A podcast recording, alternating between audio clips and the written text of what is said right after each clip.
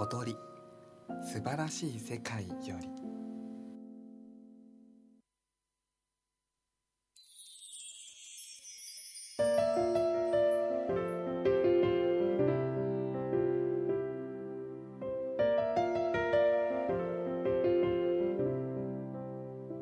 迷子の手紙。27歳になる郵便配達員の亮太は毎日何千通もの郵便物を届けています。マンションの多い地域を担当しているので郵便物を直接住人に手渡すことはなく集合ポストに入れることがほとんど。一言も会話をしない日さえあるくらいでした。ある日とあるアパート宛ての手紙の中に不思議な封筒がありました。宛名が書かれていないのです。受取人を見つける手がかりは読みにくい字で書かれた部屋番号と封筒の裏面に書かれている差出人の名前だけでした。こんなことを初めてだ。仕方ないので亮太は思い当たる住人の部屋を訪ねてみようと思いました。数字の179は急いで書くと崩れて見分けがつかなくなります。亮太は5部屋を絞り込みました。101、107、109、701、707この中のどこかのはずだ。一部屋ずつ回っていくか。絶対見つけ出してやるからな。亮太は101号室から回り始めました。すいません。郵便です。誰かいませんか？お手紙です。するとようやくゆっくりゆっくりおじいさんが出てきました。よしこさん夕食の時間かい？郵便です。あのこのお手紙心当たりありませんか？宛名が書かれていないんです。え？ばあさんは昨年な山に行ったんじゃがな。ああそうですか。む無理だ。亮太は諦めて次の部屋に行ってみることにしました。すみません。郵便です。誰かいませんか？すると107号室のドアがゆっくりと開きました。うるせえな何の用だよ。こわもてのいかにも強そうな男が姿を現しました。ああの郵便が。ああなんだって？もっと大きな声で言えよ。聞こえねえじゃねえか。あのアパート名は書かれているんですがあ宛先がわからない郵便物がありましてお聞きしてるんです。差出人は美咲さんとあるのですがこ心当たりはなないでしょうか？美咲？いい名前だ。だが知らねえな。他渡りな。ありがとうございました。冷や汗でびっしょりになった亮太は急いで109号室に向かいました。あの郵便です。どなたかいらっしゃいますか？よく見るとドアが少し開いています。ああお兄たんこんにちは。遊びに来てくれたの？顔を出したのは幼稚園児ぐらいの男の子でした。お母さんはいるかな？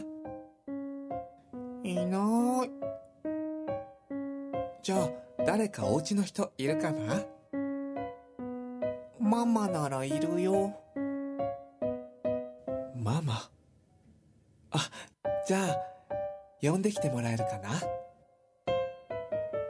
男の子は一度中に入り少し経つとまた顔を出しました。ママいない。お兄たん遊ぼう。あお兄たん今仕事中だからまた来るね。子供一人で留守番させるなんて危ないよな亮太はボソッとつぶやきながら次の7階に向かいました。すみません郵便です。あの実は宛名が書かれていない手紙が。あれ？もしかして亮太か？ほら中学のバレー部で一緒だった。え？ー、もしかして勇気か？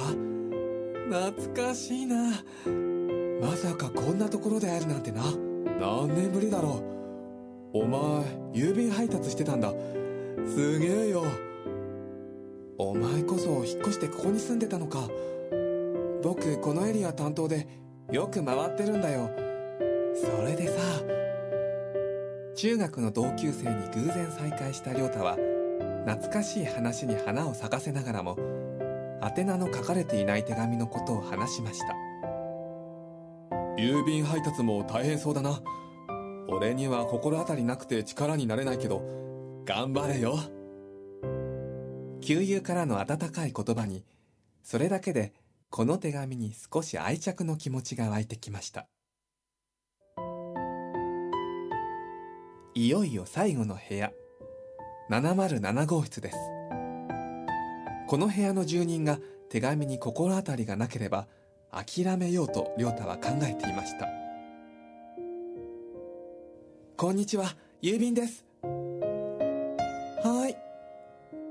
ドアが開きほのかなバラの香りがすると同時に20代半ばくらいの女性が現れました。綺麗な人だな。どこかで見覚えのある顔ですが亮太はすぐに思い出せません。突然で申し訳ありません。実はこのアパート宛てで宛名が書かれていない手紙がありまして確認で回っているんです。女性はまっすぐ亮太を見ながら話を聞いていました。差出人に美咲としか手がかりがないのですが心当たりありませんか？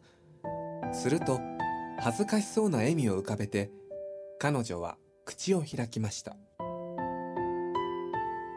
美咲は私です。え？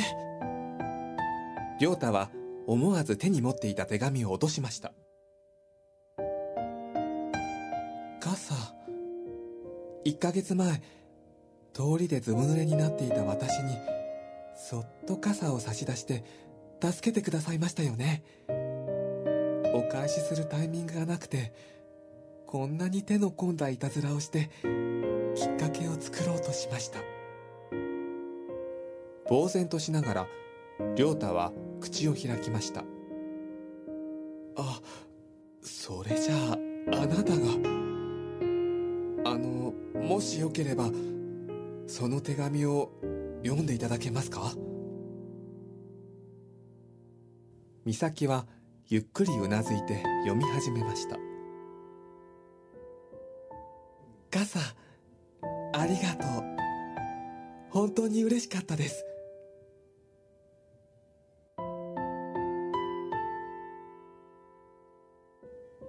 少し沈黙が続いた後美咲は言葉を続けました。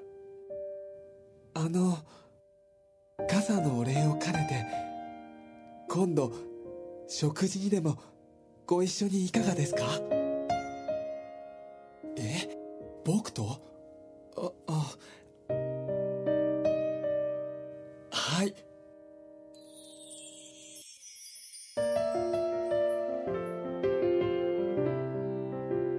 亮太を振り回したかのように見えた迷子の手紙は実は美咲の思いを受け止め彼のことを待っていたのでした。今日も亮太は手紙を配達することでたくさんの人の思いをつないでいます。